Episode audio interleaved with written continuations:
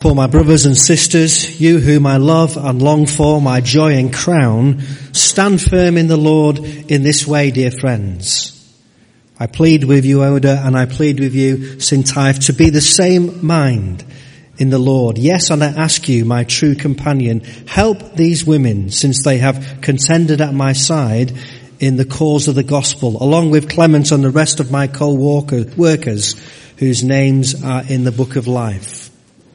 Rejoice in the Lord always. I will say it again.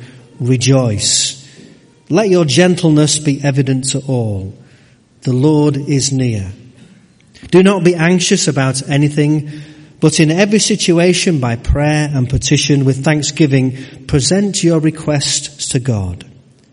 And the peace of God which transcends all understanding will guard your hearts and your minds in Christ Jesus. Finally, brothers and sisters, whatever is true, whatever is noble, whatever is right, whatever is pure, whatever is lovely, whatever is admirable, if anything is excellent or praiseworthy, think about such things. Whatever you have learned or received or heard from me or seen in me, put it into practice and the God of peace will be with you. All we are saying is, you know the song. And really that's my message this morning, uh, taking the words from that great song that John Lennon sang and has been sang at many peace rallies all over the world and still is sang. I'm suggesting that we do exactly what the chorus of that song says and that we actually give peace a chance. I wonder, was John Lennon just a dreamer? Was he, uh, was he the only one? Yeah. well, no, I'd, I'd suggest that no, he wasn't the only one because many people have taken up that, that phrase and have sought peace. But the reality is that we live in a world that seems to be anything but peace. One of the sad things about today is not just that we remember all those names of the young men that went and fought in wars many years ago. The sad thing about today is that there are still many conflicts all over the world. And uh, men and women and children are still suffering because of war. And we see it on our television sets and the danger is that we become one step removed from the reality of war. Although as the refugees make their way across Europe and find themselves in this country, perhaps it's coming a little bit closer. So this morning I just want to say, let's give peace a chance. And looking at this passage in uh, Philippians chapter 4, the first thing that I want to think about is making peace with our enemies. Making peace with our enemies. Paul uh, pleads with two women in the church at Philippi that have had some sort of disagreement and argument that is causing tension and difficulty in that particular place. And he pleads uh, for them to agree with each other in the Lord. Euodia apparently means sweet smell and Syntyche uh, is apparently means friendly. And uh, what we see in this passage is for whatever reason, sweet smell and friendly weren't very sweet or very friendly to each other.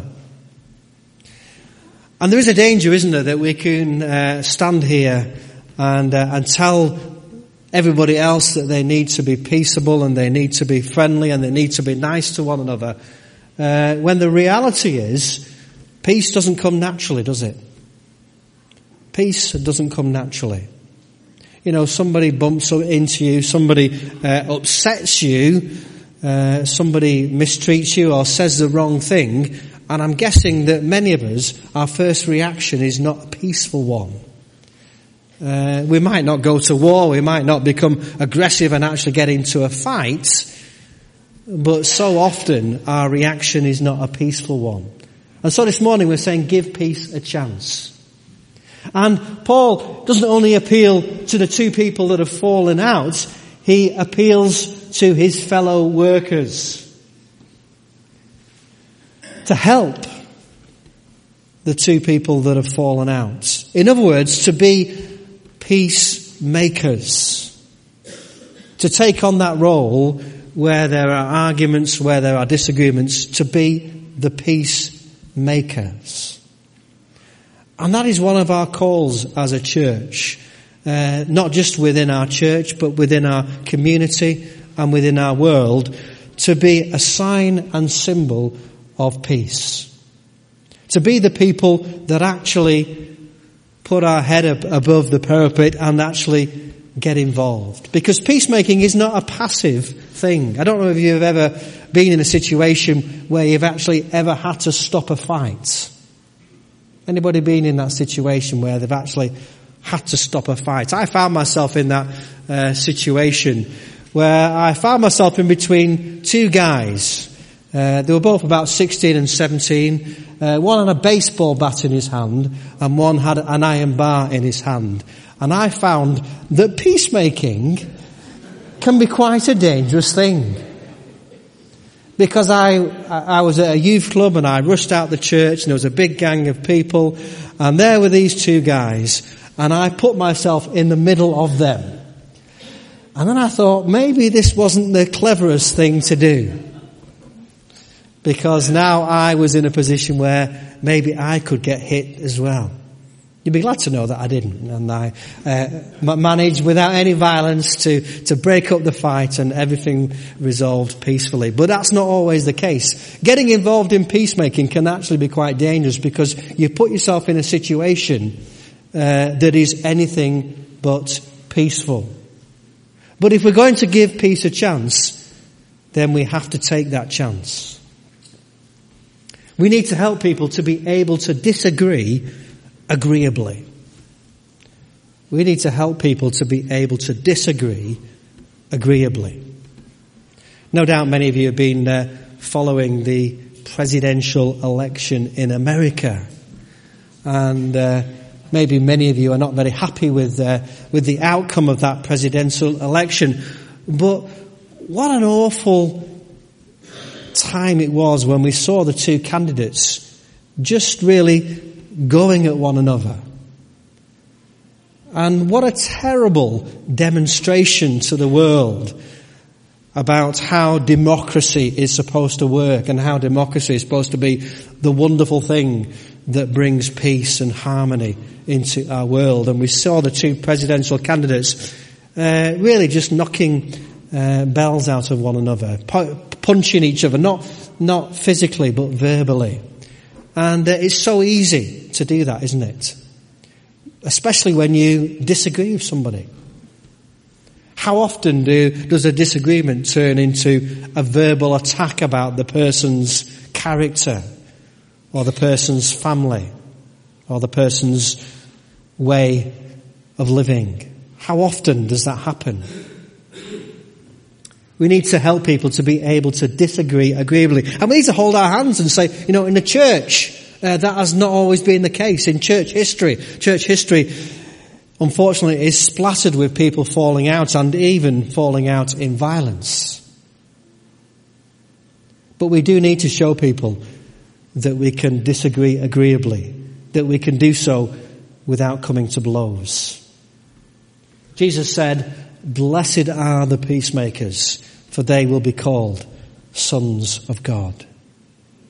That's what Jesus called us to be, to be peacemakers. So we want to give peace a chance. If it is possible, Paul says in his writing to the Romans, if it is possible, as far as it depends on you, live at peace with everyone.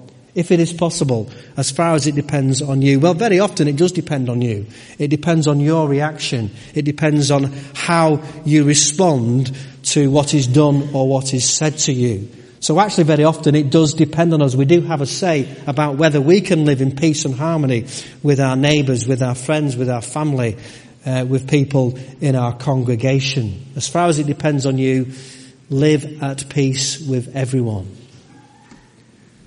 And again in Romans, do all that you can to live in peace with everyone. Do all that you can to live in peace with everyone. This is a call to action, to do all that you can. So often when people do get involved in arguments and disagreements, everybody else kind of looks away, don't they? Everybody's immediate reaction is, well, that's their problem, let them sort it out. And yet Paul seems to be saying to the church, well actually as a church, you need to do something. You need to be peacemakers in, in that situation making peace with our enemy. Give peace a chance. So that's the first thing. We need to make peace with, with people that we don't get on with. And how much our world needs to learn that lesson. How much our world needs to learn the lesson that you can disagree without falling out. Being at peace with people doesn't necessarily mean that you agree with everything that they do and everything that they say. It just means that you don't punch them because of it making peace with our enemies. And then Paul talks about making peace with ourselves. Give peace a chance, making peace with ourselves. Do not be anxious about anything. Anybody anxious this morning? Anybody anxious about the world that we live in and the way that things are going? Brexit, Trump as president. Anybody feeling a little bit anxious about the future? and about what it may hold. Paul says, do not be anxious about anything, but in everything, by prayer and petition with thanksgiving, present your requests to God. I've got good news for you folks this morning. Uh, if you're worried, if you're anxious, the Bible tells us not to be and tells us not to waste our energy on anxiety and worry, but to put our energy into prayer. So don't pray about don't do pray about these things. Uh, don't worry and be anxious about these things, but do pray about them because prayer can make a difference. Give peace a chance, making peace with ourselves. I meet many people in the course of my work who are not at peace with themselves. There is a war raging inside of them. They are anxious. They are not at peace. And Paul gives a remedy to this by presenting our requests to God, making peace with ourselves. I'm simply too blessed to be stressed. I'm simply too blessed to be stressed. If only that were true, you sit there and think, if only that were true. Well, Martyn Lloyd-Jones, writing in his book Life of Peace, he says, peace is the whole meaning of the gospel peace with ourselves, peace with others, and such a peace can only be received as a result of the grace of Jesus. If we're looking for peace in our lives, if we're looking for peace in our situation, Martyn Lloyd-Jones suggests we will only find that through Jesus Christ. We will only find true peace through Jesus Christ. So making peace with ourselves. Give peace a chance. Give peace a chance with other people, but also give peace a chance to work in your own lives. Give peace a chance.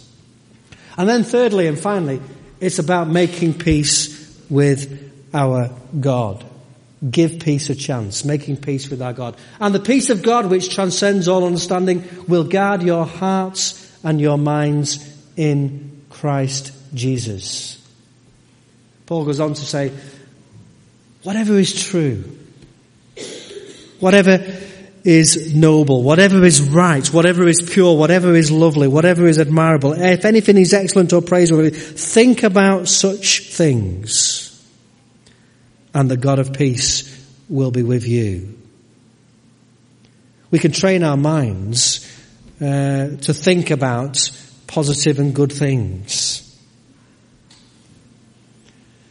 And the peace of God, which transcends all understanding, will guard your hearts and your minds in Christ Jesus, making peace with our God. Tom Wright says, where does the peace of God come from? Why from the God of peace? Get to know one and you will have the other. Get to know one and you will have the other. Our God is a God of peace despite some of those strange, strange scriptures that we sometimes read that suggest otherwise. Our God is a peaceful God. He's a God who wants to make peace with people.